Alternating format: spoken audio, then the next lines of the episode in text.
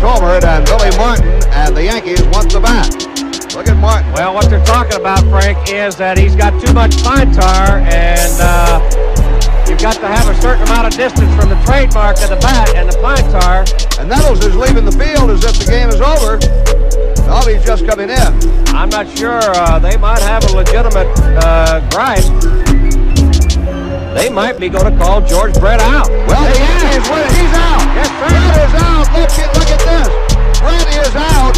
And team is back. he is out and having to be forcibly restrained from hitting plate umpire Tim McClelland.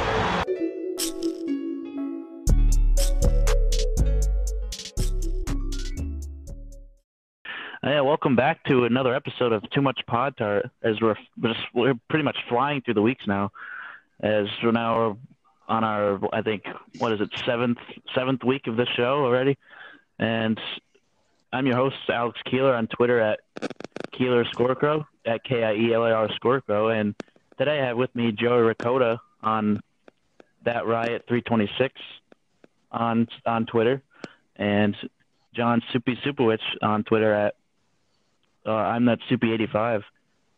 What's going So I'm sure everyone's so I'm sure everyone's tired after that uh, after that long weekend here. We had we had that four overtime game in the NBA and then 18 innings last night for Mets Brewers. I- So it was a long weekend, and then Soupy, you got you've had a pretty long weekend too. I so. did, you know, like again, I was um I wasn't watching the Mets Brewers game last night, but uh, I was kind of keeping track of it. And I saw 18 innings, and I'm like, I, Yeah. I, the, I don't feel I I don't feel for the uh, the crowd standing there because that's their choice. I don't feel for the players because it's their own fault they're not getting any runs.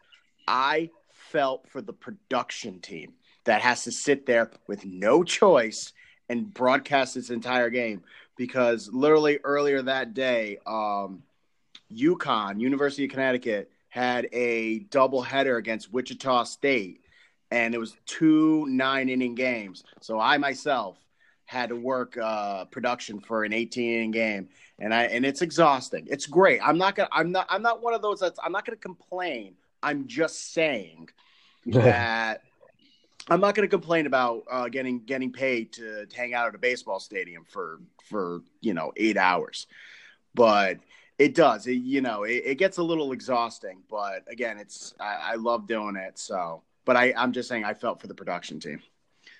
Mhm. Yeah. So how was your your guys' week this week? Did We have a good week here. Yeah, it was great. I well, Mhm. you had to work. I mean, you know, it's a normal week, but Yeah. yeah, you know, I, I, I'm, I'm a little bit. uh I don't know. I'm feeling a little weird today because I, I went, I clean shaved last night, so it's like, um, you know, I, I look like I'm 14. Um, I actually, I feel a lot better. It's like I'm, I'm lighter all of a sudden. I I just shaved like I had the big burly beard. I I think I went uh, I was uh, probably like four months without shaving my beard. I I shaved it. I trimmed it. I'm never gonna be clean shaven. I will never be clean shaven. That's I what I will, see.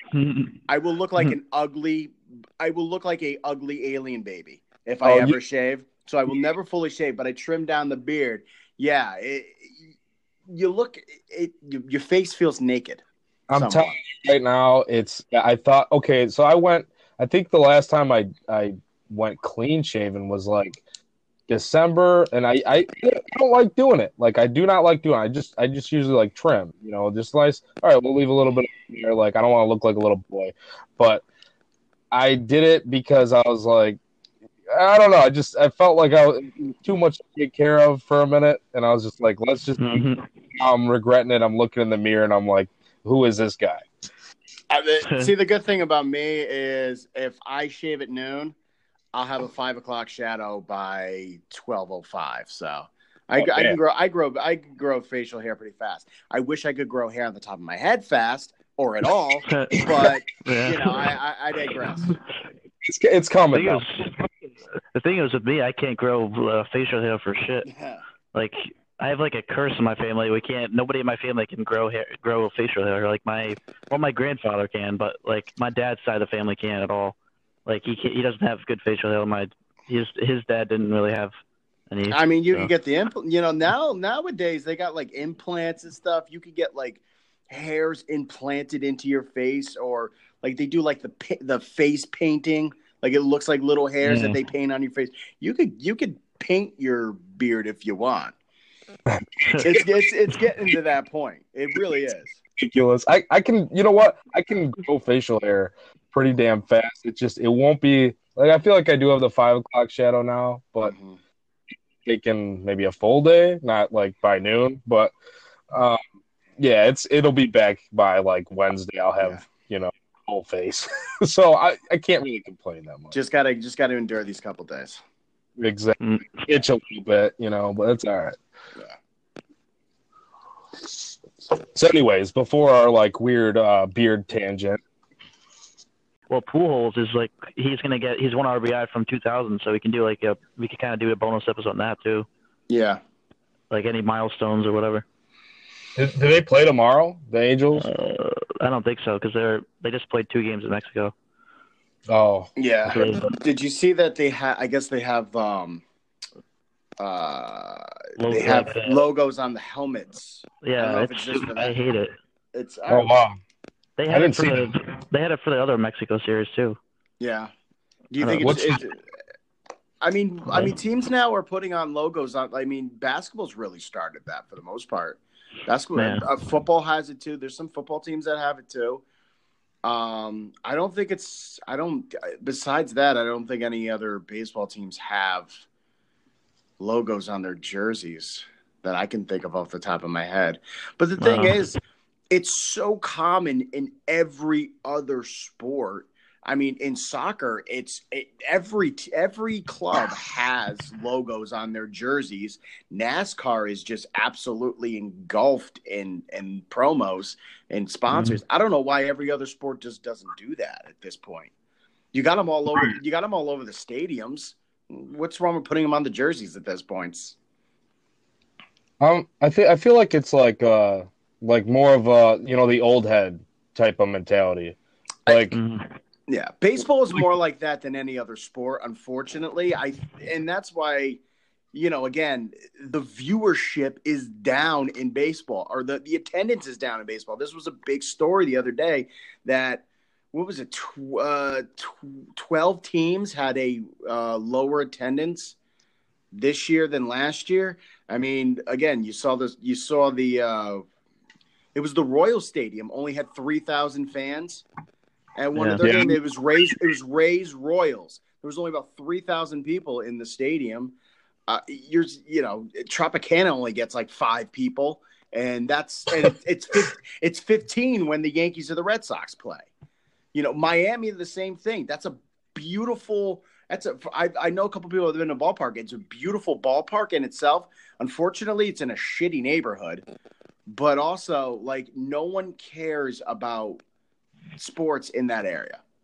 so Mhm. how long how long do you give it before they start like promoting the national anthem and like advertisements? Because I feel like that's coming. Like it, like this this national anthem, anthem is brought to you by like you know just all that stuff. Like I feel like that's just Mhm. So I'll let gotta- I step, right? I kind of know it firsthand because I work for a minor league. I work for a minor league team. Everything we do is has a sponsor. That's the big thing. Like, I, if you want to pitch something, if you want to pitch a new contest, if you want to pitch a prom- if you want to pitch a, a game or something like that, the first thing they got to say is, "Well, if we get a sponsor, we'll do it." We have a Mm, plate like uh, for example the plate meeting between umpires and coaches is sponsored by holiday inn we do the water Mm. yeah we do the water rooter water break Yeah. Would- and we have that's something kind of hilarious. But like I I yeah that's I every, get that. But everything we do is sponsored uh, from we'll have we have strikeout promotions so like every time we did a game where every time someone struck out uh, a certain uh, company pr- uh, gave money uh, we have a walks promotion uh, middlesex the yard goats donate $25 for every walk to the middlesex hospital every time we have a foul ball we have to it's called do the Tyndale, which I guess is some electric company, and we play like a electrocution sound. Even That's so, okay, so you know the the like a root, Well, you know, hold on. What, I'll give you one more. I'll give you one more. This is one of my favorite ones. So, like a routine pop up is called a can of corn. We have to play that. We have to play a can of corn graphic at least twice a game because it's promoted because it, the sponsor for it is Stop and Shop. Wow. my God. So I mean, I would get kind of annoyed seeing it, but like, I get it. we know? got we have to play it. We have to get it in twice a game. Have to. That's a, it's it's the requirement. Well, So- yeah, you, you do like, especially like on radio. Like, I listen to a lot of Cubs games when I'm working. Like, I can't, you know, physically watch them. So, I mean, unless I want to get into it like an accident and just stream it on my phone. But Mhm. most of the time, I listen to it, and like they all have all like everything like that too. Like that, that's that funk, the funkiest play of the game, sponsored by Funkaway, and then you know, like that sponsored by Grand Appliance. But like, man, it sounds like they're getting really extreme with like these minor league games. Minor that, but that's what minor leagues do. Because for the most Mhm. part, you need, you know, again, I the the minor league stadium I work at, our seat capacity I think is seven thousand. We get about we get about three to four thousand people a game.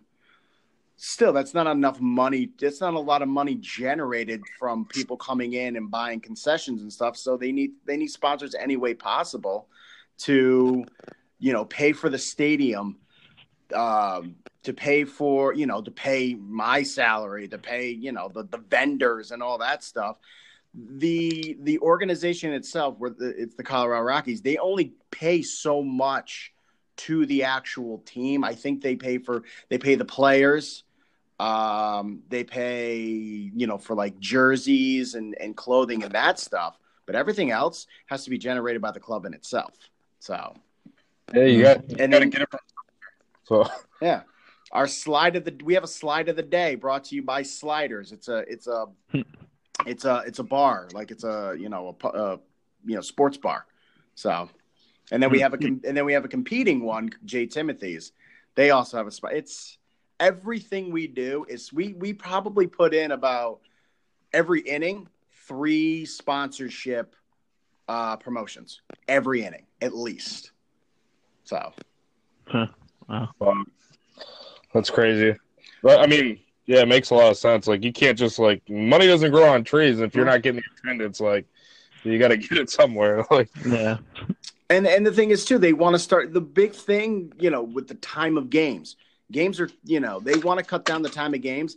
The big thing that they want to do is cut down commercial time in between innings, and you got to get that revenue somewhere else. So you're gonna have to, pro- you got to get through promotions and and maybe putting jersey, you know, putting uh, sponsors on your jerseys at this point. So with the cut down on commercials, they're gonna have to find other ways to get money.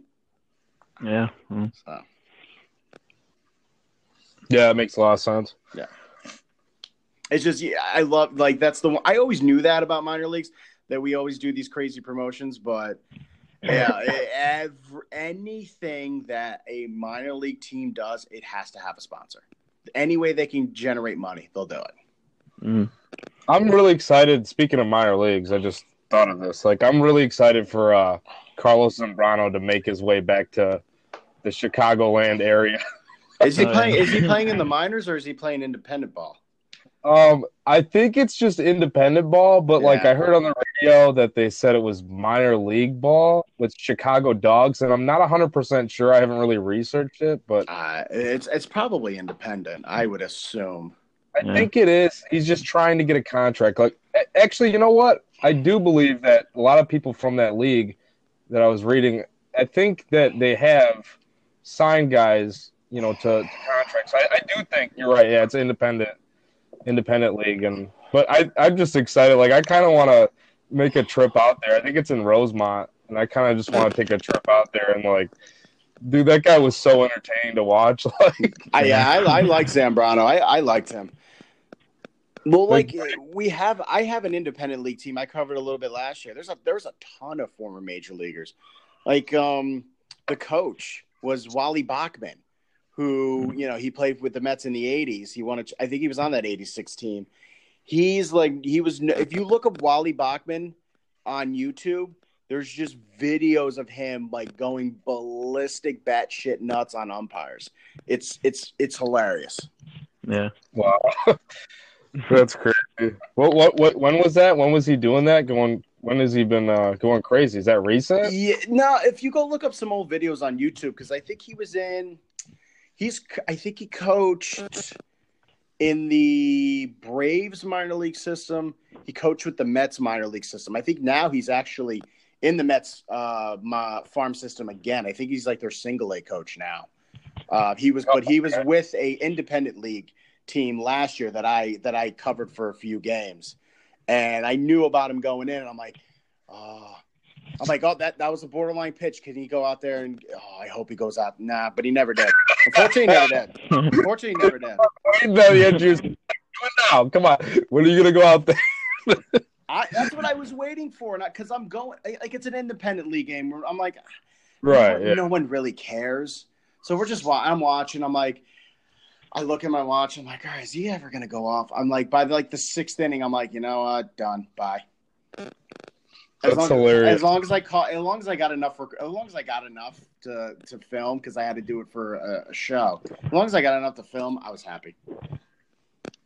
That's awesome. So so so Soupy, I don't even know if we like I don't remember asking you this or I don't know. I mean you probably might have told everybody else, but like you're you're pretty much are you part of the production then? Like for these games? Like are you like you're filming and stuff or like Yeah. So what we do is um, we control the jumbotron, the ribbon boards, but then we also produce the uh, the the game.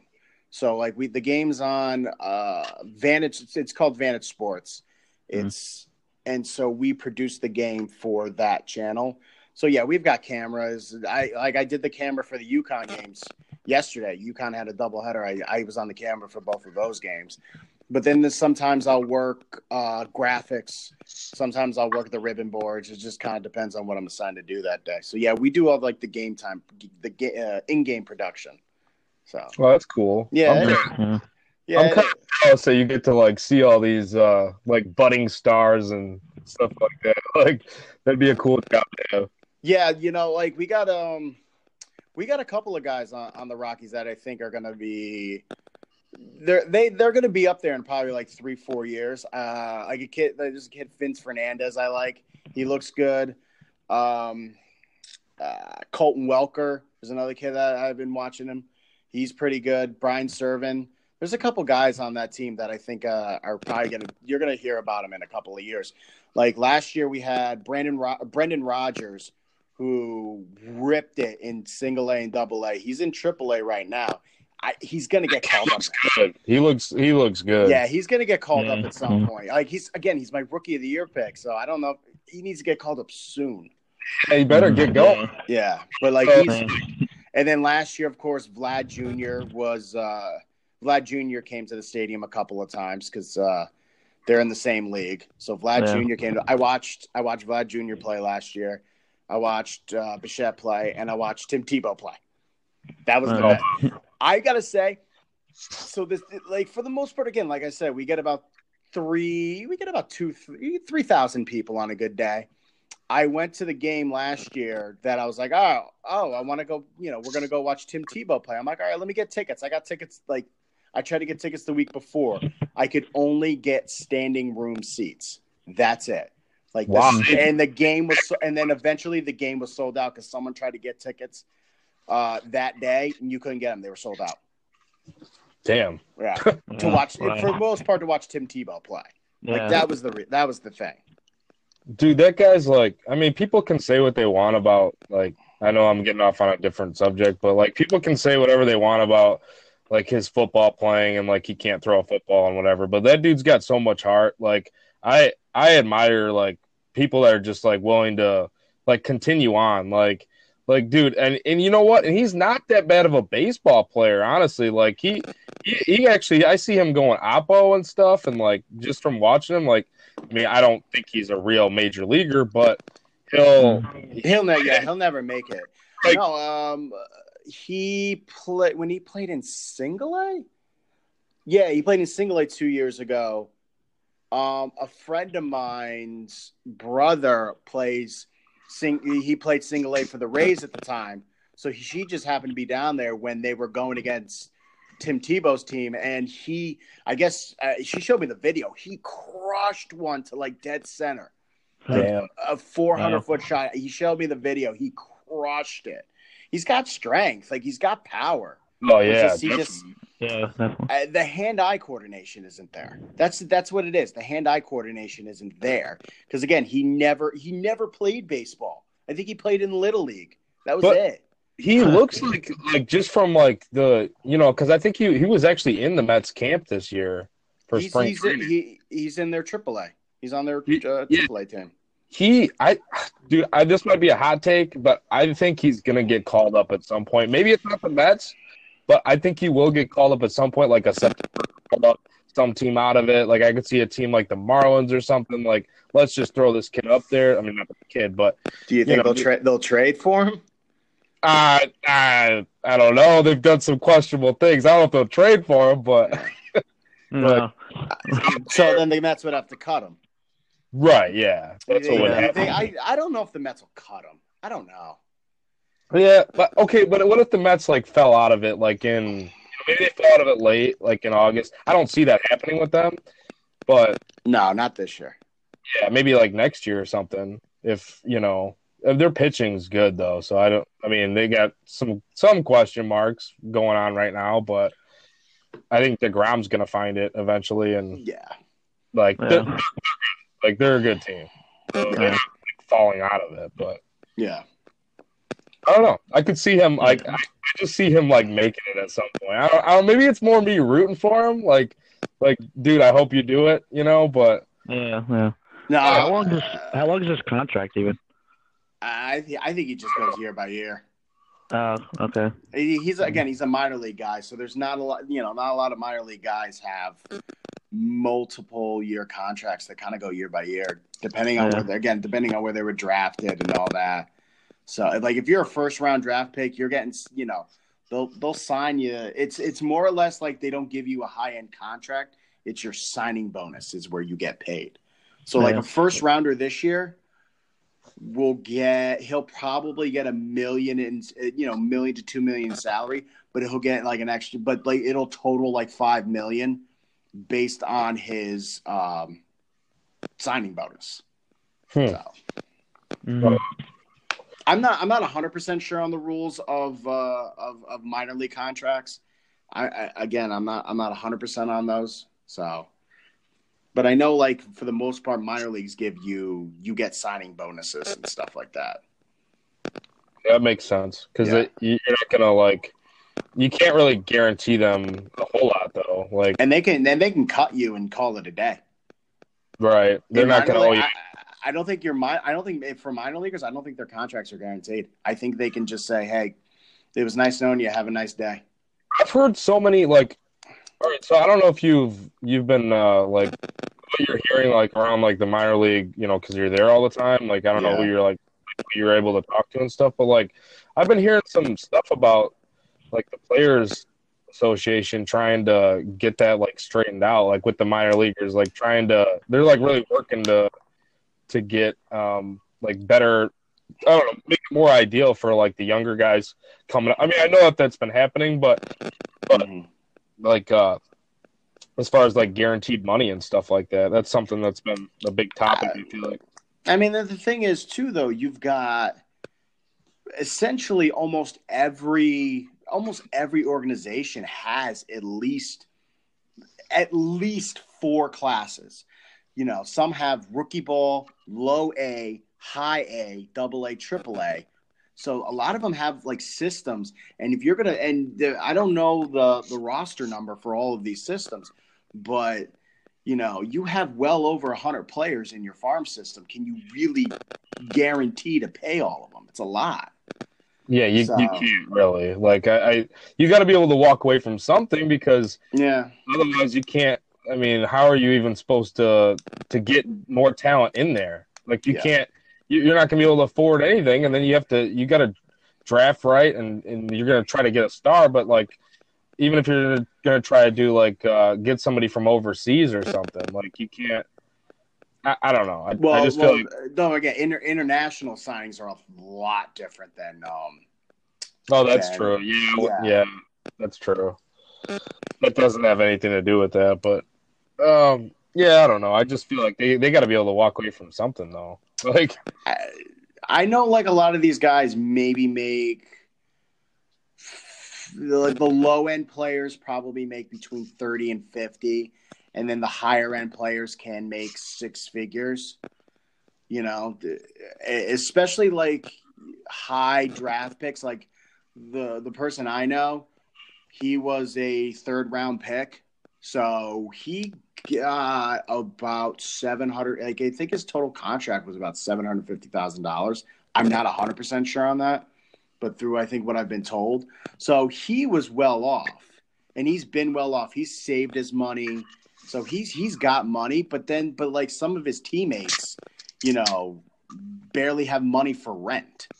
You know, because they're not, you know, and then of course some of them have to rely on. You get an allowance in the minor leagues. You get an allowance to like go out for dinner and or go get groceries for yourself and stuff like that. Some of those people are kind of like blow through that money really quick and they have no money for food or anything. Wow, he's sitting fine because he's got money saved up.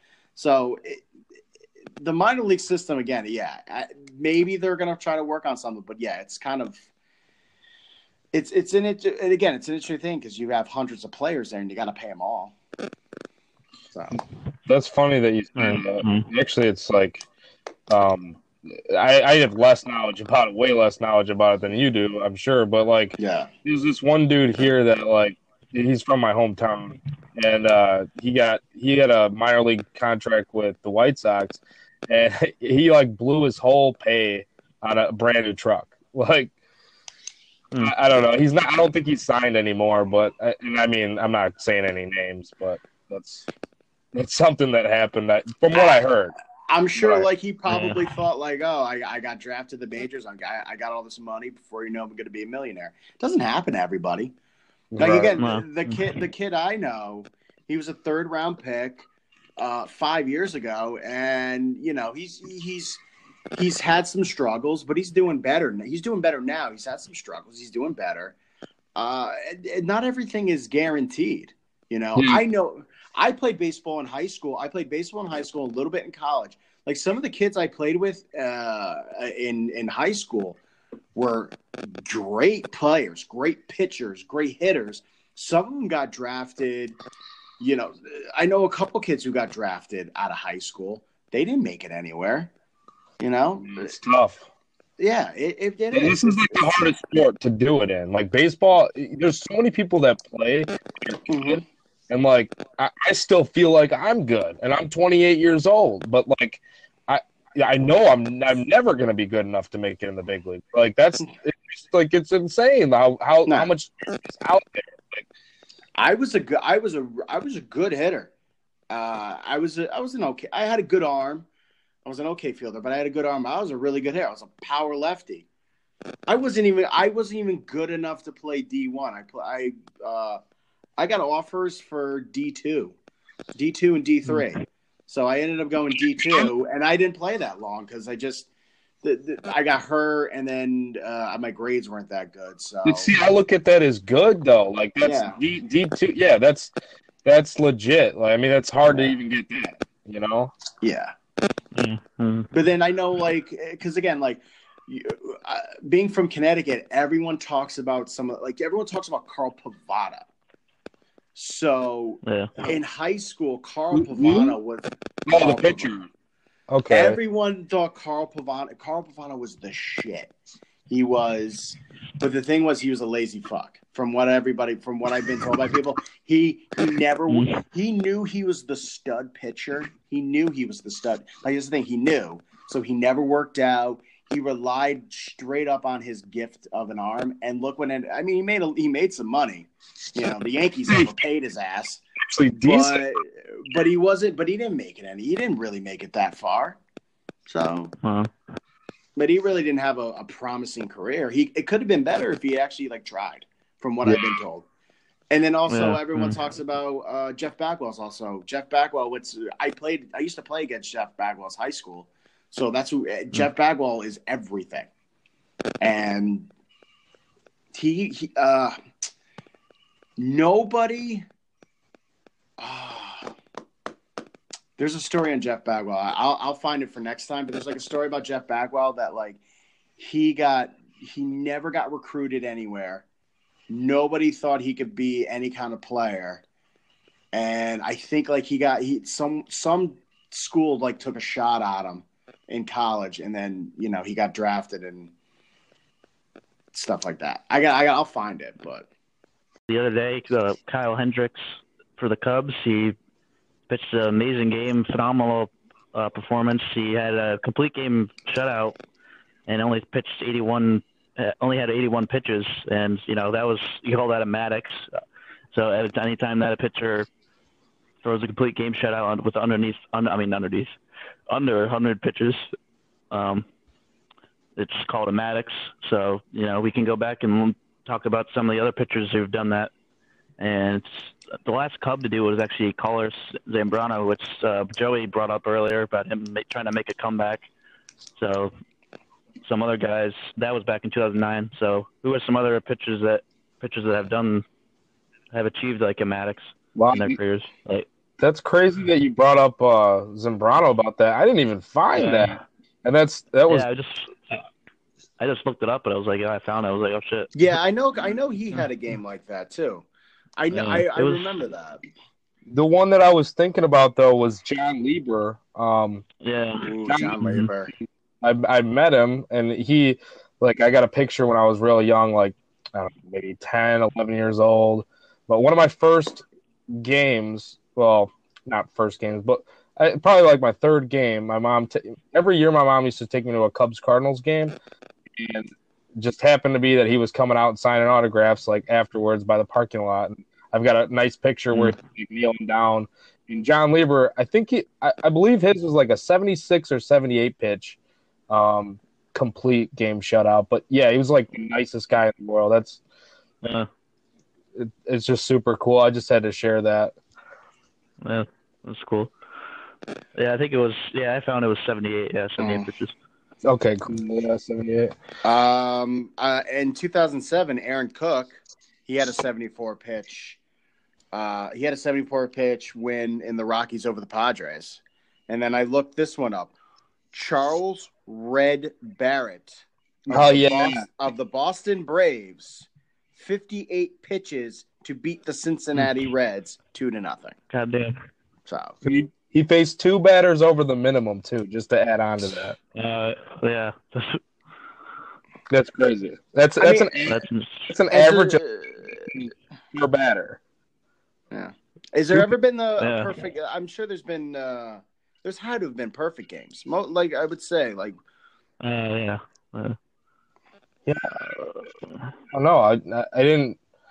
Nothing. I I just looked up what were the lowest pitches for uh, a complete game, and those are these are the results I got. I didn't look anything up about perfect games, no hitters or anything. Same. yeah. Yeah, that's, that's what I did. Says Eddie Joss from the Cleveland Naps holds the record for fewest pitches in a perfect in a perfect game with the win.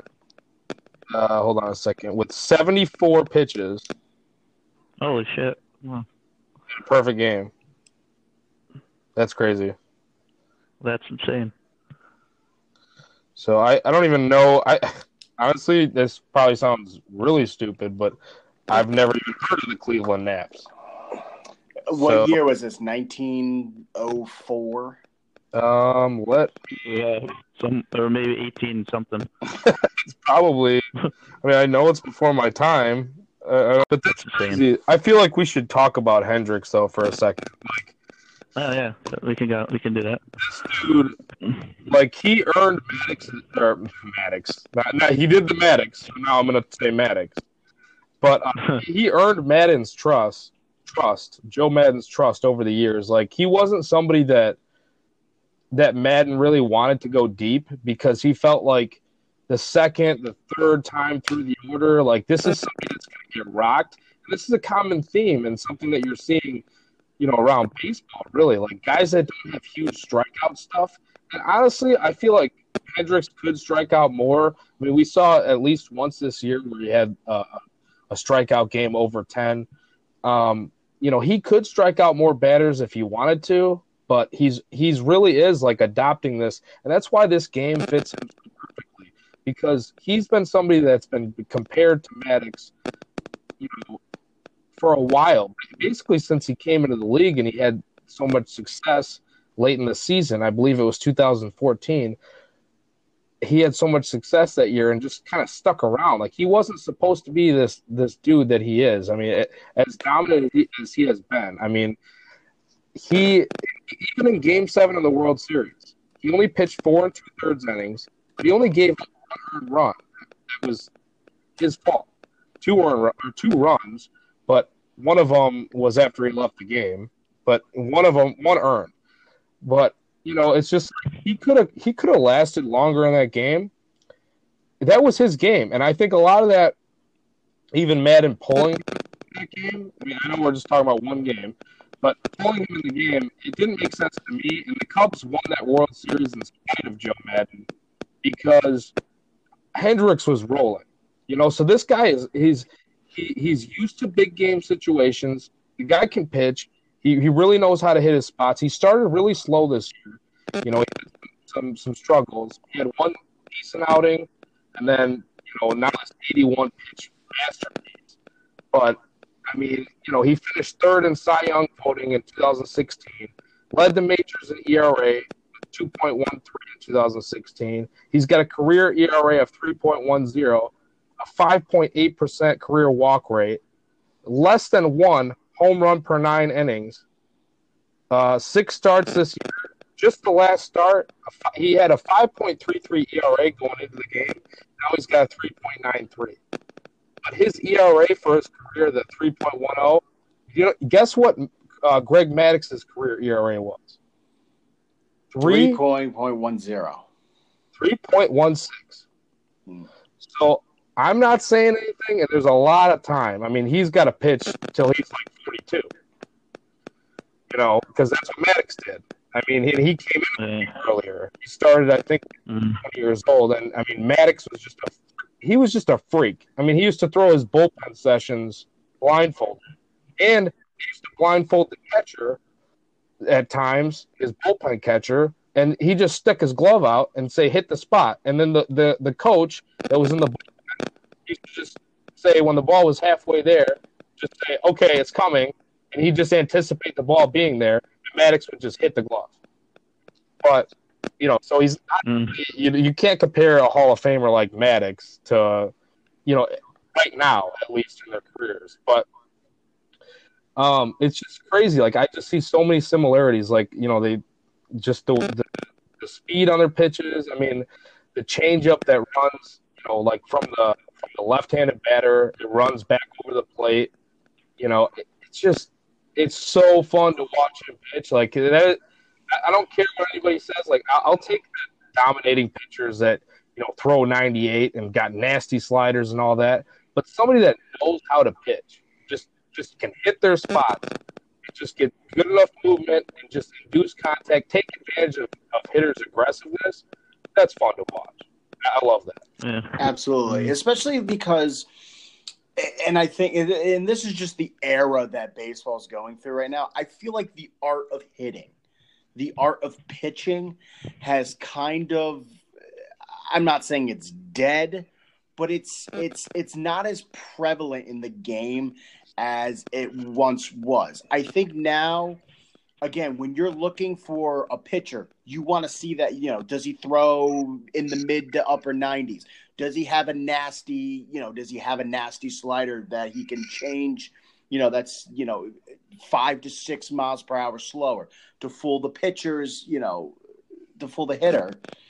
And the same thing with hitters now. It's either they they hit a home run, they walk, or they strike out. They're not working counts. Mm-hmm. They're not. A lot of them aren't shortening their swings on two strikes. A lot of them aren't thinking, well, okay, this this pitcher usually does that. I.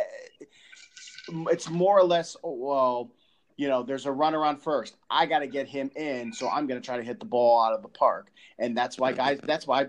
That's why for the most part, pitchers have outrageous strikeout numbers because everybody strikes out. And that's not the way Ken uh, Hendricks is. He's not a strikeout guy, but he and I think his art of pitching is kind of helping because he knows where to play the weakness of the hitter, and I think that works out better than a guy who's just going to try to zip it in 100 miles an hour.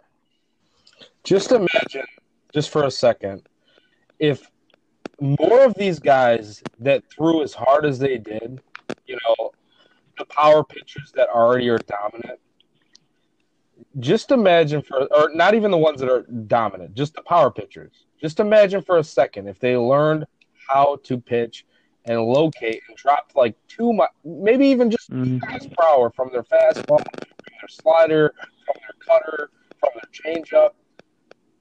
Just imagine how much better. I mean, pitching is already dominating. Yeah. You know, we're seeing it. I mean, yeah, the big home run numbers this year, and, and, I mean, you know, we could talk about the juice ball and stuff like that, which I do think there is something there because even Rob Manfred, you know, he he kind of just said that it's variating the way that they're like creating these balls and stuff like that, but you know, it, it's it sounds weird, like it, just his explanation of this stuff. So I'm gonna go ahead and say, well, that's something's fishy. But I mean, you're seeing it already. The pitching is dominating, so why not level the playing field? If these guys, even for a second, drop for drop two miles per hour lower on all their pitchers, I mean, just look at how fun that that would be. Like, I mean, maybe not for like the casual fans, but like for for us, like I feel like, man, we're gonna see, we would see something incredible. We would probably see outings like this you know, a lot more often. Thematic sense, you know. Yeah. Mm-hmm. But and I, and I think it's just the era that we're going through right now. I I think eventually it, it just everything oh uh, everything changes.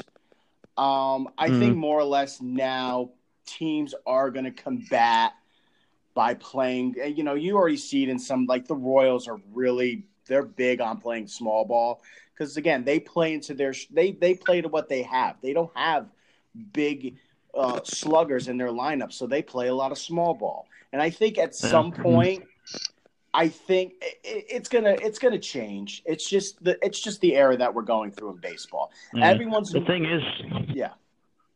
I was just gonna say the thing is like major the Major League Baseball, like Rob Manfred and and everything, like they have to let the game change on its own because you can't like do all these rule changes. Like they're trying, I think in the independent leagues, they're trying out this stupid rule where they, you know, they ban the shift.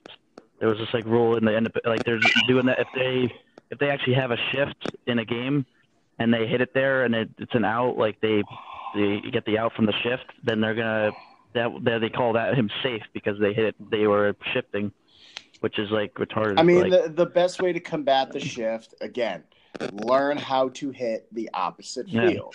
Thank you. That's exactly yes. Mm. exactly. And again, exactly. like I, again, and you if you talk to some of these guys, like these, you know, the players that knew how to hit, they would talk about, yep, I would hit so many balls to right field, so many to left, so many to center, and I would call it out.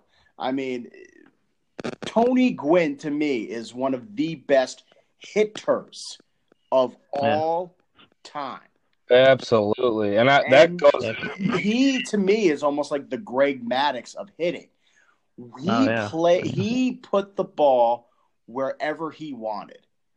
He, you know, if if if that pitcher was trying to pitch him low and away, guess what? He's going to stick his bat head out and loop it over the third and loop it over the third baseman. If he's going to go hard in, guess what? He's going to tuck his hands in, get the head of the bat out, and hit it into right field. That's just the way Tony Gwynn was. Yeah. Mm-hmm. There's part of part of me wants to like just well Rob Manfred. I just I don't I don't understand. I just I want to like somebody get through to him. Like, dude, you're not even on social media. Like your your fan base is on social media. Like I I don't understand. But but like when it comes to all this stuff, I feel like you got to have like a good mix. Like I feel like teams will adapt. Like like Soupy said, like we're in that era. Like teams, they need to adapt and have like a nice mix. Like hitters that put the ball in play, make good solid contact, know how to hit, hit opposite field, hit the ball where it's pitched. You know, and then power hitters. Like it, that's where the game has. Mhm. But that's where it also. I feel like that's where it's best. Like when you just have guys that up and down your lineup are just home run, walk, or bust. You know, like Yeah. productive when you get the guys that are on base that are walking. That those guys, if they don't hit a home run, they can still drive that guy in just from taking Mhm. by taking what's given to them. Mhm. Yeah, and that's why uh, DJ LeMahieu he was like the most underrated signing of the offseason for the Yankees. Like he, he was the Yankees signed him, and it kind of went on the radar. It- like everybody's like, oh, talking about Machado, Machado, uh, Harper, and then like they signed him, and it's like he's like been the most important player to the Yankees so far this season with all these injuries. Mhm. Like he, all he does is just hit and drive and runs, and he's a really important part of their team right now. So And I, you know, I'm I'm gonna say I was one of the proponents of that that signing, and I I I, I, I Yeah. full admit I ate my own words. He's played a lot. I thought he was gonna be, you know, coming from Coors. I'm like, he's a home ballpark guy. He, you know, he had the benefit of Coors, but he has played really. He's played really well with the Yankees. He really has. But yeah, that guy, guys like that, like I mean, you know, not to just you know bury you right now, but like guys like that that are like contact hitters. I mean, they really transfer well ball, ballpark to ballpark. I mean, you know, like I, I feel like I mean he was a draft pick by the Cubs, like, and I'm a little upset that you guys have him now, being a Yankee fan. Mhm. Mhm. This week could definitely like use him, but I mean, we don't really need the help right now. We're getting really good production on second base, but I mean, I just, I don't know. I, guys like that, they definitely they transfer better than like some. I feel like the power hitters that you know you're you're seeing it maybe from like Bri- uh, Brian Dozier and like guys like that, like guys that Mhm. transfer to like bigger ballparks that are home run hitters. Like some sometimes they, and you know they might have like a one good year or something hitting for power, and then they, they go somewhere else, and it's like, well, some of those home runs they were just barely leaving the yard. Mhm. You know, then when they go somewhere else, it's like uh, all of a sudden that becomes warning track power. You know, so like the contact hitters, like those guys, they really, they're just pretty decent anywhere. You know, yeah. Well, go. Well, let's go with another. Let's go with another example. The Yankee, a Yankee example. Derek Jeter. He was one of the. He was the uh, probably one of the best opposite field hitters uh, of all time. That he just knew how to spray it into right, and you got the benefit of the short porch. So if he ever got, you know, he puts good wood on that bat, he hits it just into that short porch, and you know, and he played it. He played it better than anybody else. I think that for a right-handed hitter. Yeah, he Mhm. definitely took advantage of that. He was, he's man, Jeter. It's just like not enough words can be said about that dude. Yeah. Like, I mean, again, he got he was Mister November because he hit a opposite field home run just over that right field short porch. So Yeah. Yeah, we could, and going into like our next topic here, that's, you know, the next topic here is going to be we're making up idioms. So, like, because, you know, the we talked about the Maddux, mhm. uh, as that being a complete game shutout under 100 pitches. So, um, you know, we can call it, we can even say somebody that goes the opposite way. That could be like a Jeter, you know, they're a Jeter pretty much. yeah, Yeah, that could- that was one of mine that I I thought of. Um, so we have everybody knows about the Mendoza line. When when you hit under 200, you're it's the Mendoza line. That's that was named after uh, Mario Mendoza. He was one that fre- frequently hit under under 200. His his teammates kind of started that whole thing, and then so- yeah, so everybody knows about that and and the Maddux, but uh, MLB, we actually got this idea from MLB Network. I was watching the other night. They were doing, they were talking about some of them, and um, the one they did was, what was it, Hamilton? Yeah, they they said scoring from second on a sac fly is Hamilton because that's what Billy Hamilton did earlier this Mhm. year. So what are what are some of the ones that you guys came up with for this? That's insane, by the way. The Hamilton thing. what he did. Yeah. Yeah, go ahead. If you want me to go ahead and do mine, I, I have. Uh, I, I've got a. I've got a few of them actually. First, I feel like we should shout out Johnny, who's uh, the head of the Scorecrow, you know, creator. Um, Yeah. but he had one that he shared with the group chat. He couldn't be on the pod today, but um, he had the Joey Gallo, which is anytime you have a, a it's a TTO, which is a three true outcome or true yeah three true outcomes, which is home run, strikeout, or walk. And fifty eight point six percent, according to him, this is after Friday's games. This is what he calculated on you know uh, 58.6% of his career plate appearances were TTOs, Jesus. which is crazy to me. Like 58.6%, that's, I don't know, that it doesn't get more of, you know, that that's, that that's the Joey Gallo, I guess. hmm Um, and then a couple other ones that I, that I, I guess one of them is one that I'm not coming up with, but I just feel like we should mention it. But I, I found this article on ESPN.com by Sam Miller. Um, he called the true win, you know, like Syndergaard had. Um, I feel that was this past week. Um, the true win. It, I, he's calling it the Bob, a Bob Gibson or the Bob Gibson, which Gibson did it six times, which was more than anybody else. And we might never. I mean, I think it's pretty safe to say that we'll probably never see six true wins again by somebody because of the NL and the AL, you know, being split up. Mhm. You know, it's Yeah. a possibility that the DH might get installed in the NL, and you know, pitchers won't be able to hit. But getting a true win, which is an absolute dominant performance by Syndergaard, but um, getting a true win, you have to. It's not just, you know, like you can't get it by knocking in a, a run and holding the opponents to less runs, or you know, like getting a shutout. You have to hit yourself in more times than the the opposition scores. So basically, the pitcher has to hit a home run, at least one, and hold the, the opposing team to zero runs, or hit like two home runs and uh, hold them to one run.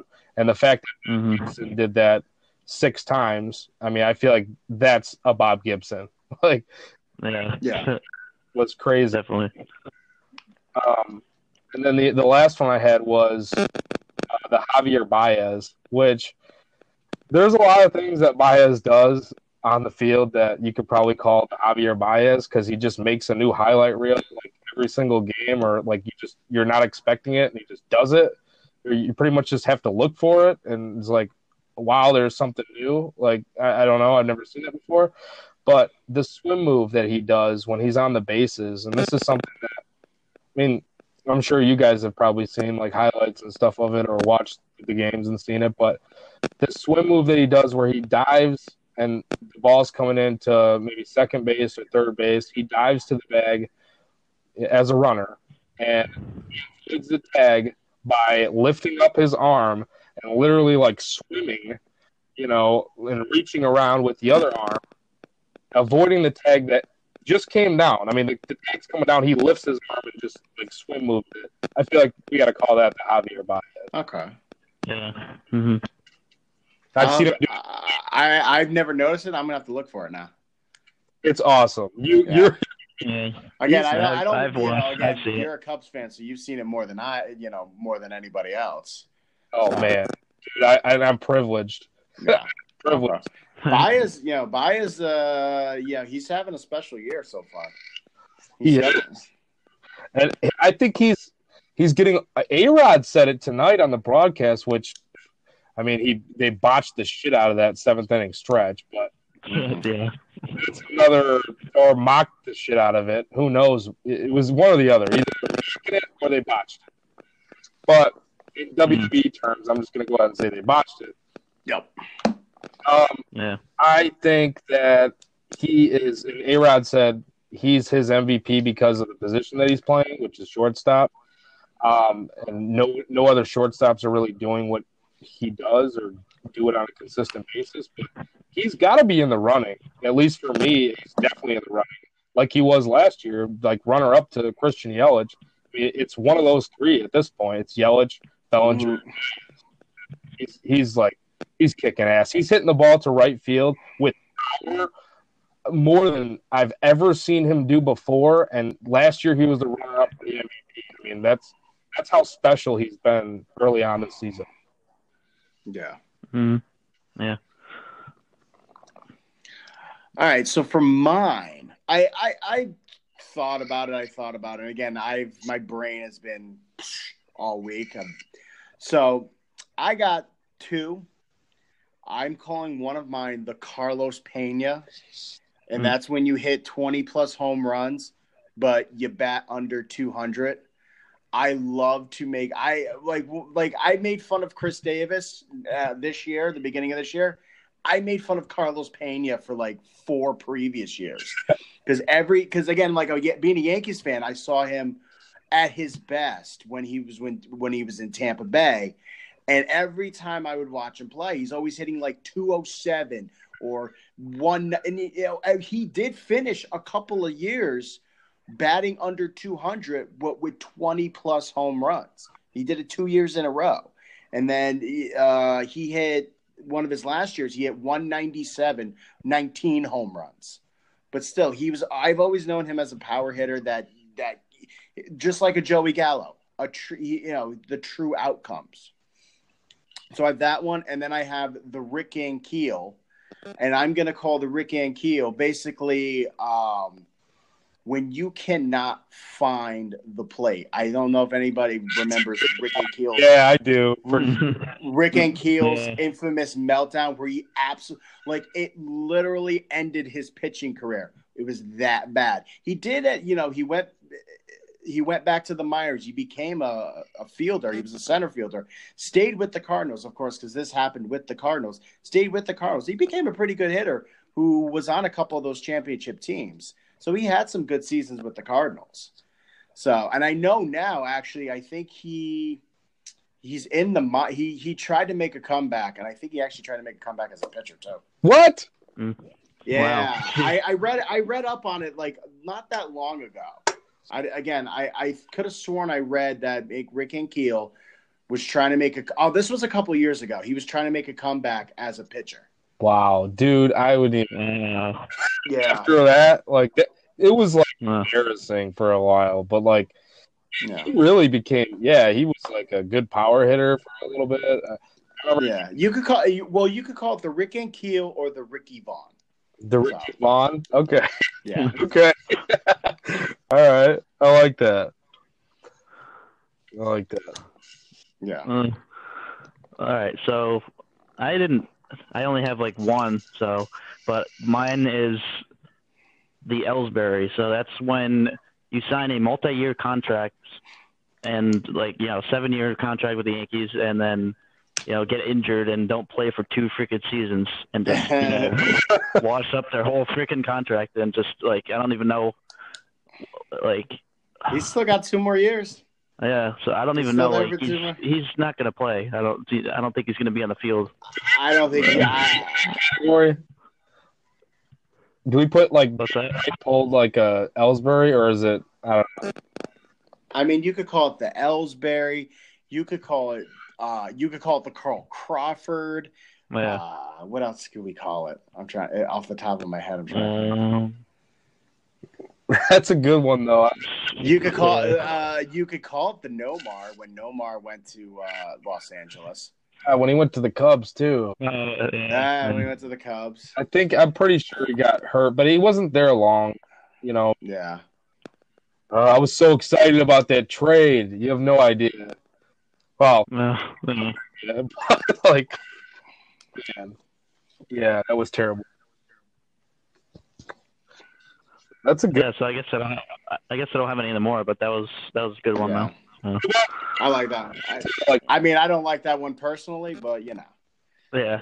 I, I, again, like I was, I was super excited when they signed Ellsbury because again, he had, and a lot of people called it too. A lot of people said, "Yeah, why are you putting giving all this money to Ellsbury? He's injury prone. yeah, he he's probably not going to be worth that contract. And I'm like, nah, man.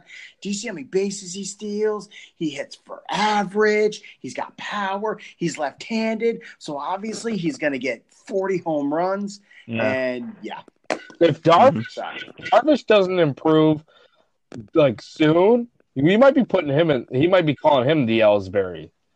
yeah, That kind Mm, yeah. of ridiculous right now. But like, I mean, they won that game the other day not because of him.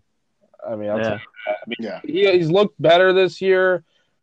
But he was hurt all, pretty much all last year, and before he got hurt, he was terrible. And I mean, he's walking guys obscene. I mean, it's just crazy the rate that he's walking guys.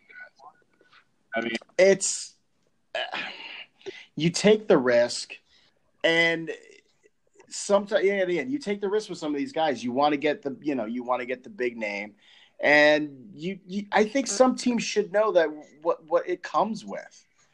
And you knew Ellsbury was injury prone. You you knew Darvish was injury prone. He had pre he had injuries in Texas. True. Mhm. and, and you're the one that you know and we see now it's no this is why besides machado and harper and no and, and arenado the these are all younger guys or and trout but these are younger guys guys in their mid 20s who for the most part harper has never been hurt he had that one fluke uh, ankle injury um, no, uh, Arenado's never been hurt. Trout has had a couple of injuries. Same with Machado. But again, they're all in their you know mid twenties. But I don't remember those guys missing even a significant amount of time, though. Yeah. Well, uh, Machado uh, had that torn ACL. I think, Mm, right? yeah. or yeah, I think yeah, yeah, he had a torn ACL uh, a couple of years back, Yeah, and, yeah. and he missed most of the season there. That's true. Yeah. Yeah. Uh, I, I think I came up with another one. I I hate myself for this, but um, Greg Bird, he you could call it a Greg Bird when you hit one one big home run and then suck the rest of the your time. Oh my god. Yeah. no, no, it, you don't even have the opportunity to suck because you're always hurt. oh yeah, That's true. another one too. Yeah. So that could be that could be a lot of guys though. Luke Yeah, stole that job though. Yeah. I don't, I, and I, s- I think I said it last week. I don't know why anyone ever thought Luke Voit and Greg Bird that was a, that was a competition. I think Mhm. we all knew Luke Voit was getting that job. I don't know why even Aaron Boone was like, "Yeah, it's a true competition." At first, we're like, we all know you're going to get Voit the job. So Yeah, he he was literally wearing one of his shirts like in the like right in one of the interviews. Yeah. Like in the I think spring- he spring just training. wanted to. I think he wanted to give a little confidence to Birds, maybe just to be like, "Yo, this might not be." Oh, he even give some like, you know, put a charge into Voit, like, "Hey, this isn't either one of your job." Do you know? Yeah. And Bird, Bird did pretty well. Mhm. He did. He did. He played pretty well in spring training. He, he got hot Uh, in spring training. So yeah, he's he like always plays good at the start though. Yeah. That's It's like the carryover though. Like that's why just like just like you just said, it wasn't really a competition because of what happened last year, towards the end of last year too. Like mhm. it's just it wasn't it's not real. Like if if he produces in spring training, he doesn't like he isn't super bad in spring training. It's his job, yeah, yeah. yeah. you know? Like I mean, I guess I just stole it because stole it from him because of what he did, you know, last year pretty much more than more than spring training. Like I, you know, I I don't know. But he was so high on him. I don't know. I, I wouldn't say I wasn't, like, you know, interested or intrigued by it. But I was like, man, just you know, there's, there's room for pause there because like he's pretty much just been touted. Like he hasn't done it. So I. Yeah, like, Yeah. like Alex just said, like that one big home run. Like that's pretty much it. Yeah. I just, I was this is kind of going off topic, but I want to talk. I would just want to call out some I I actually really hate some Yankees fans. Like this past week, some Yankees fans were saying, "Let's." Not- maybe not some. Maybe like this one guy was like saying, "Let's let's trade Judge. Let's go trade Judge for some big players, like because he's injury prone." I'm like, injury prone because of he he got last year he got hit by a pitch. That's a fluke thing, Yeah. and then this year it was on a swing. Like you can't. He's not. He's not injury prone because he's because of fluke things. Like Jesus. He's got eh, oh. Hey, guys, you know, I I saw that tweet too, and I think again, he's probably he's a person sitting in his mom's basement, like I can't believe the Yankees, Yankee, that judge guy, he got hurt again. Ma, Oh ma, Oh my where's the broccoli Rob ready? Ma. about everything. God, this is like t- turning into a cartoon now. He's, he's the one he he he's the one that like you know goes to the stadium. He's the one that's you know when the Yankees lose to the Red Sox, he goes twenty seven rings, twenty seven rings. Oh No, yeah. shut up, dude. I, I'm a diehard Yankee fan. I'm a I have been a Yankee fan since the day I was born. My parents were Yankee fans. They brought me up as a Yankee fan. I but I am a but I'm also a realist. I'm Mhm. not one of those people that's like I'm not going to trade Aaron Judge. I'm not trading, Yeah. you know, just like a few years ago when Severino was bombing. I'm not trading him. He's Yeah. He's one of the best pitching prospects in all of baseball. Just because he's having a little bit of a rough patch doesn't mean doesn't mean I'm you get rid of him. It just means they got to go through what they got to go through, and then they'll get better. I wonder what this guy will say uh, when Judge comes back and he hits. You know, he's hitting 320 and he bombs another and he bombs 40 home runs this year, and then maybe he has a big uh, game in the playoffs. What are you gonna say Yeah. after that?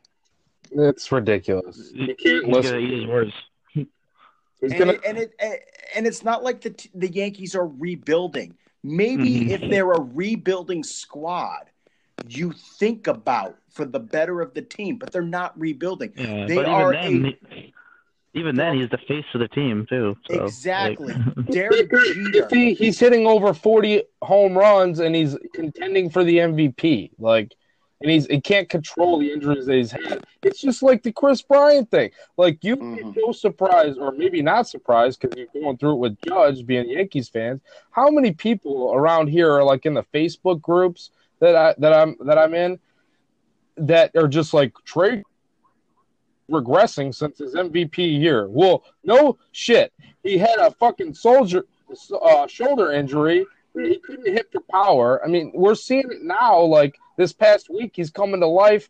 He wasn't. He wasn't bad. You could see it was going to come. It was just he got off to a Mhm. yeah. Like these people Mhm. are, it's just like they just jump the gun. Like every single game, they're like weighing on every pitch. And I'm not saying that I'm not that kind of fan that like, you know, gets excited about a win or a loss from day to day or like what happens day to day. But I'm just like Soupy said, I'm a realist. Like you got to look at it that way. You can't be like, oh, trade the MVP and somebody who can contend for another MVP just because he had a uh, down year, his 2017 year compared to his MVP year and Rookie of the Year year in 2015 and 16, which was still a damn good year in 2017 and not a mm-hmm. bad 2015. He just wasn't hit for power, and all of a sudden you guys want to get rid of him. Well, he couldn't hit for power; his shoulder was bothering him.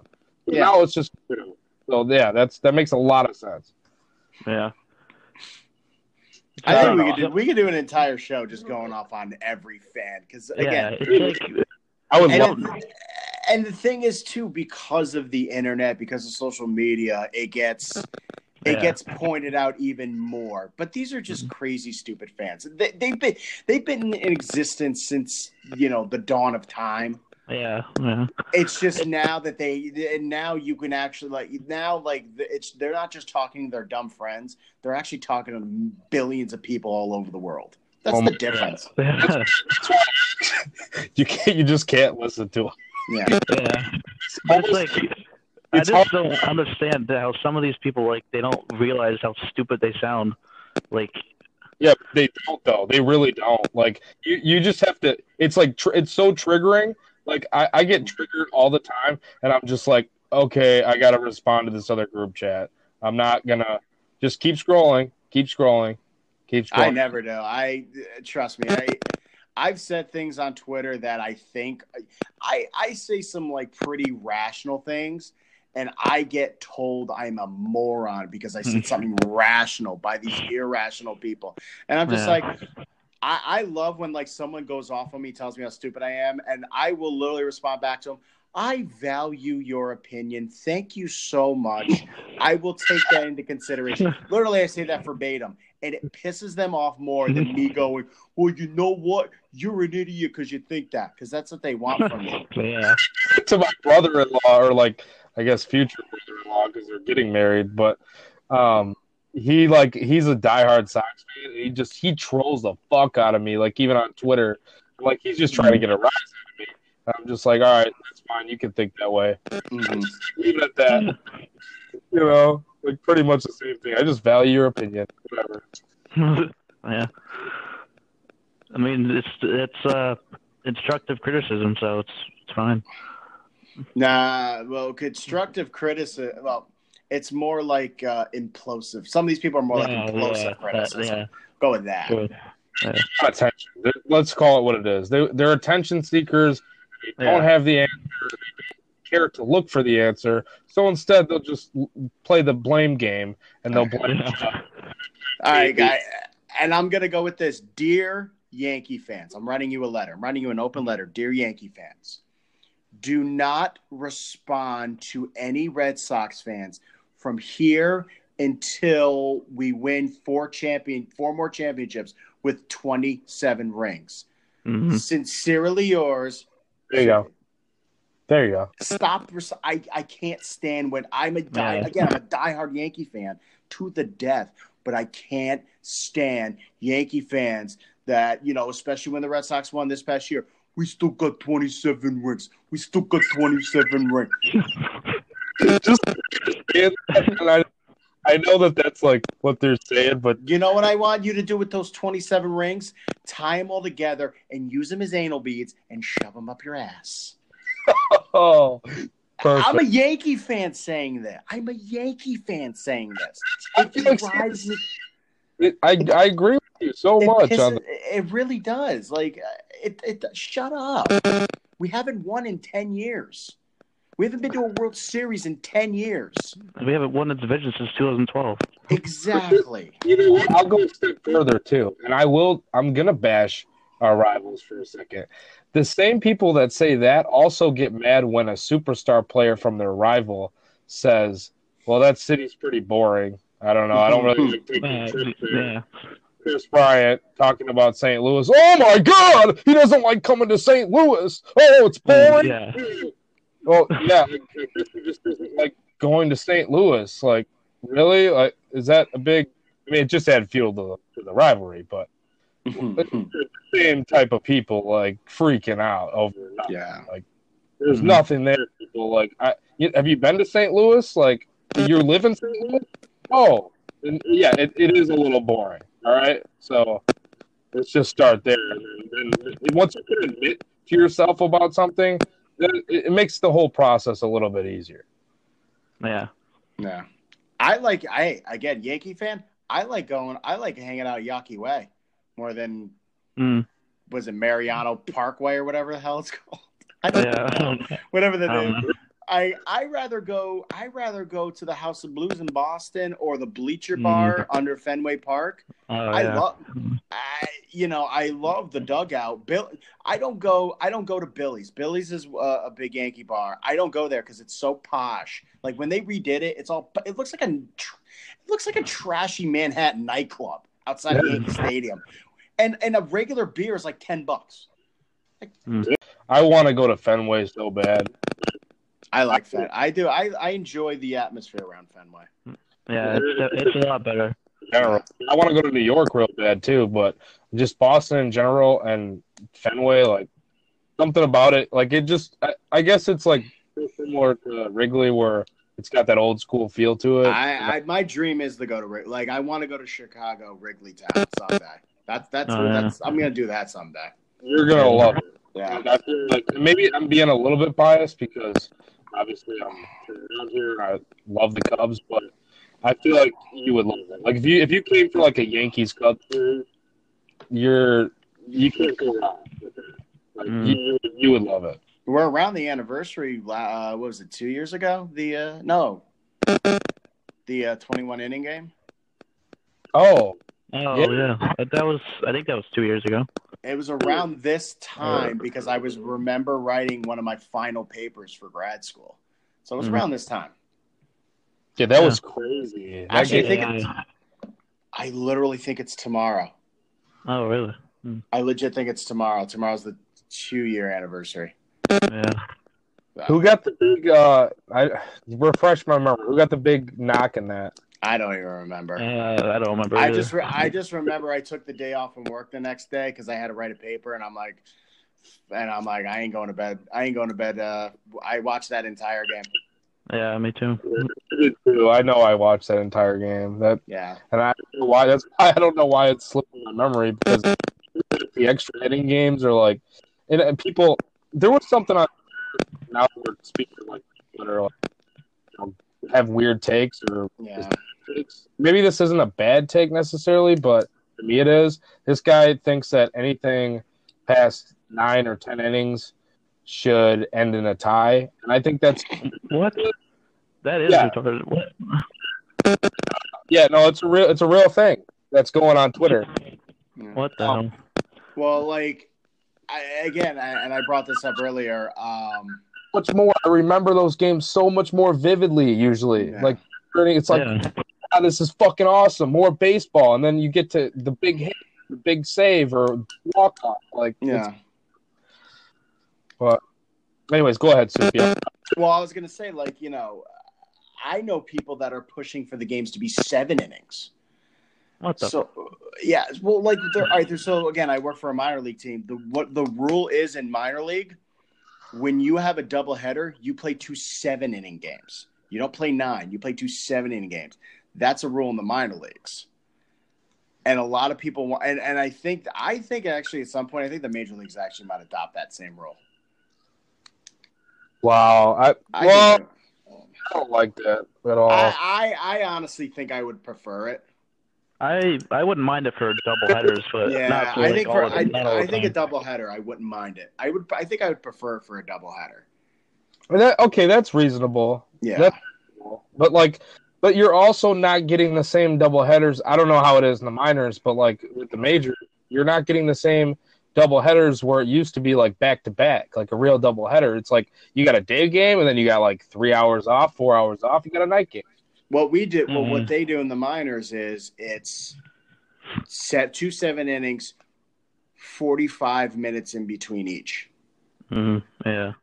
That, that makes, makes sense. And then you would probably prefer it for sure. Yeah, I like I like it. I actually like it. It, get, it gets everything done quick. I don't And- mind. And, it, and, it keep, and instead of It's a three hours in between, where you know you get ti you know you get cooled down, you know you kind of have to restart the juices. Uh, it's forty five minutes. It's still enough time to you know change, change out, you know, change into a new uniform, grab a quick bite to eat, and you're right back out. Your mind is Mhm. still in the game. Uh, Quick Wow. brewski too. You can't forget that. For the Yeah. player. Yeah, For you. for me. Yeah, it's mostly for me. Yeah. yeah. No, I don't care about the players. I care about myself. I want to get out of there. exactly. So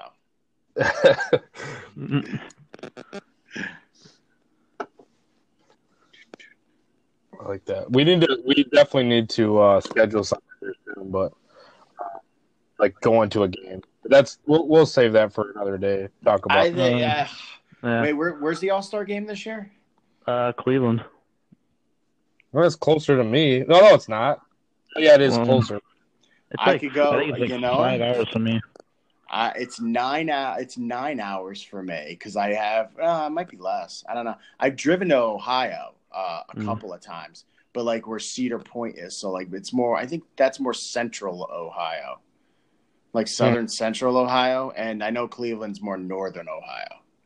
Mm. I think. I don't know. I I, I didn't pay attention to geography, but My my Nice. girlfriend, heart set on Boston now because I've been like hyped, like, and she really wants to go to Boston too. So I don't know. I mean, I know it's not that's not the decision maker, but Mm-hmm.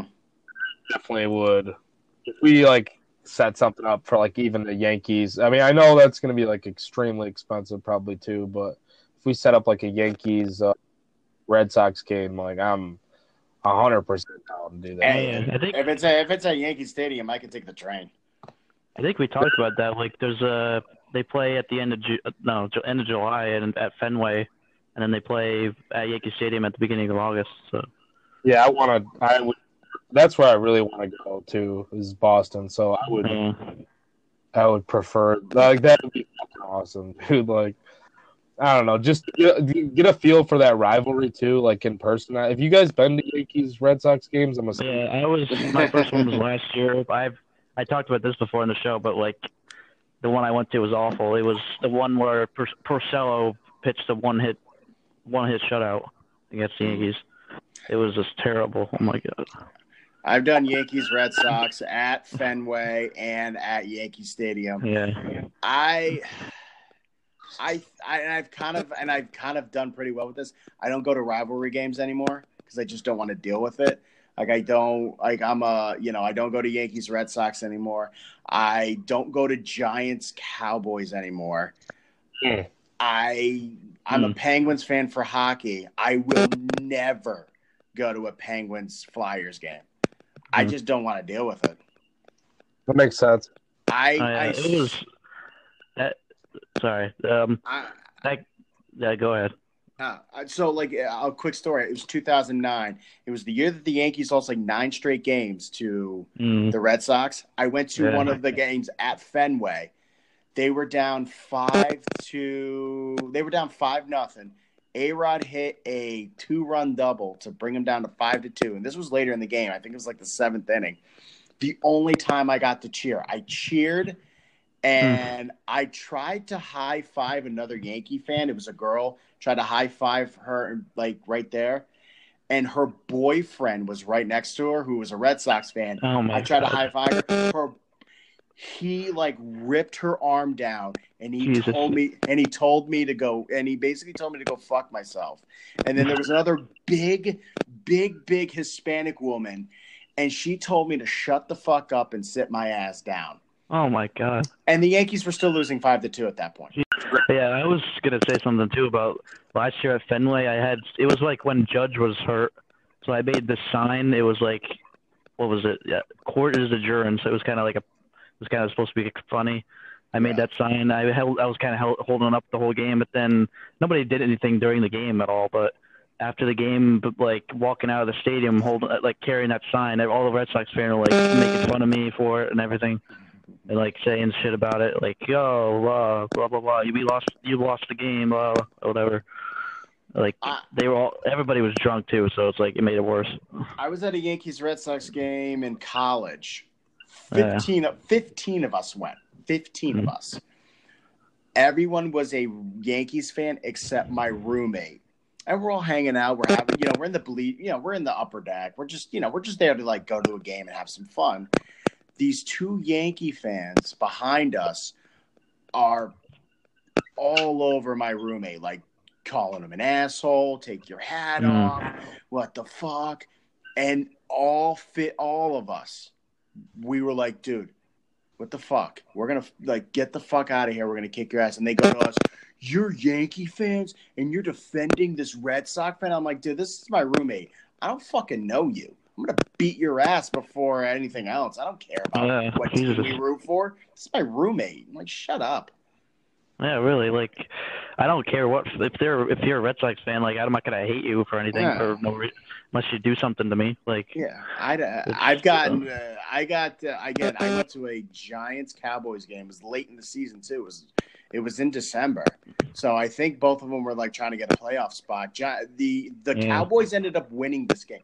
The Cowboys ended up winning this game, and we're Mhm. walking out. We're walking down the tunnels, you know, to to get out of the stadium. Uh, you just hear Cowboys fans yelling "fuck the Giants," and I got beer bottles thrown at me. Oh my god. I got legit beer bottle. I'm like, dude, you guys won the game. Like, why are you throwing beer bottles at me? That's crazy, Soupy. Yeah. yeah. Case in point, I don't go to rivalry games anymore. Yeah. Yeah. I don't blame you. I'm I'm like kid.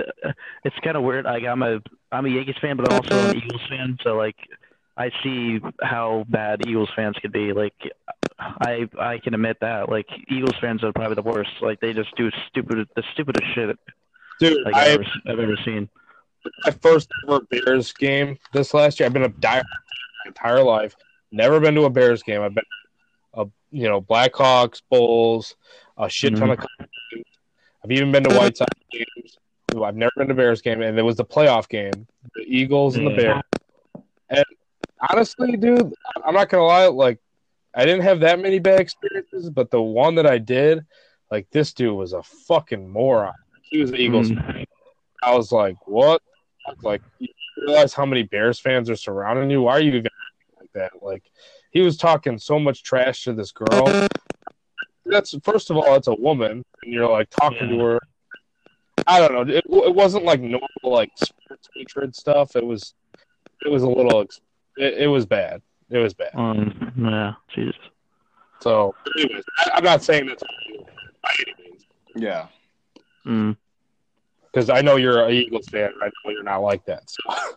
Yeah, like sometimes people like go and say like, "Oh, these are how all the fans are." Like, no, like this, some people just put a bad name to it. That's all it is. Yeah. Yeah. I got a couple of friends that are Eagles fans that are really nice people. So it's not, they're not all like that. Yeah, Uh, actually, I'm going the. this is not a good example. Somebody that's an Eagles fan that's a complete jerk, but anyways, no, I yeah, I know that there's like even without knowing them that there's like a lot of good Eagles fans. I'm sure. I already know. yeah. Yeah. Yeah, Yeah, It's- it's like the same. It's it's like the same thing with like any team. Like even even the Yankees. Like were all these fans saying 27, 27. Like those those are the te- those are the pl- uh the fans that put a bad name to it sometimes. hmm Like talking all this shit. You can't let that uh, dictate the way you view everything because a couple people are trying to ruin it for everybody, just like anything. So next up, we got our uh, pitcher and hit of the week for this week. So Joey, I'll go with you first. What do you got? Uh, yeah, I've got man. I got to go with Kyle Hendricks. I mean, the professor back to his old tricks, but even better than I mean, prob- maybe his best outing that I've ever seen. I mean, it's got to be his best outing, and I've seen a lot of his performances, a lot of his outings, and just 81 pitch shutout. I mean, you just can't say enough about that. The guy was just incredible, pulling the Maddux you know all the comparisons that you get with him and and Maddux and I mean it, it's it's real like he's got he's the real so um and then my hitter of the week I've got Rizzo so yeah I definitely went like homerish with these two picks but um like I just you know I just love what they're doing I mean he's killing it right now he's heating up everybody thought that he was pretty much going to be well, they everyone was just getting mad because he Mm. started out slow, but like he starts out slow every year, so I don't know why people were freaking out. But Yeah. um, yeah, seven for 18, 388, three bombs, and nine RBIs, and that's just from Tuesday on. So he didn't.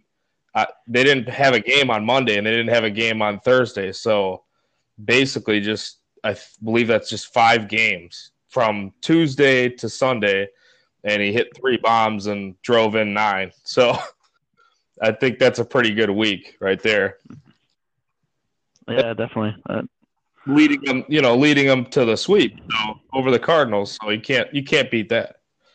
Well, yeah. So mine, I have, I had uh, for my pitcher, I had Tyler, Tyler Glasnow of the Rays, and we talked about earlier in the show about how the Rays have been, you know, getting off to a hot start, and then you know, Glasnow's been a big part of that. He's the pitching staff has been phenomenal, and Glasnow had on Friday he had, uh, he went seven innings, didn't give any runs up, and struck out nine. So that, that was really good performance for him, and uh, you know, I guess I count Sunday as part of the week too. So Sunday was he had a really good performance as well. Um, seven. He also went seven innings that week and had, I mean, that day and, and had eight strikeouts. So he had 17 total strikeouts for the week. So that was definitely a good performance. And then my hitter, my hitter was um, Gary Sanchez.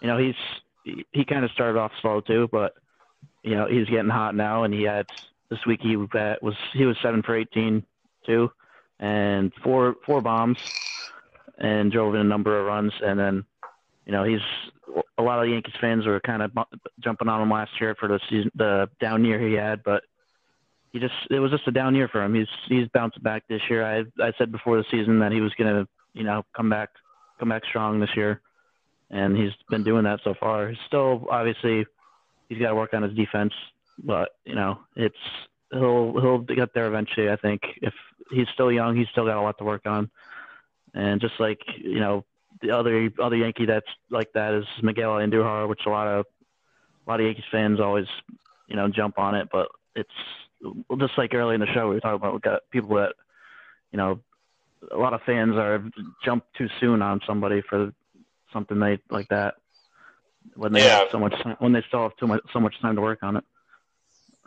Yeah, for sure. Oh, that's a great pick. Yeah, Sanchez had a monster week, and Glasnow. I got, I, I have Glasnow in a lot of fantasy leagues, so I I'm extra happy that he had such a good week. So Yeah, definitely. Yeah, so that's going to do it here this week for our regular MLB episode, but we're going to actually have another fantasy episode for the first time in a couple weeks coming out as well around the time that this episode comes out. So, you know, if you listen to this, then right afterwards, listen to the fantasy one too. Get some, you know, tips on DFS for today. And then also on anything else fantasy, you know. Um, I had Johnny Black and Joey Ricotta on that show, so definitely tune into that. And then also tune in next week for some more great content as we're moving along in the season. And just um, reminder you can never have too much pod tar.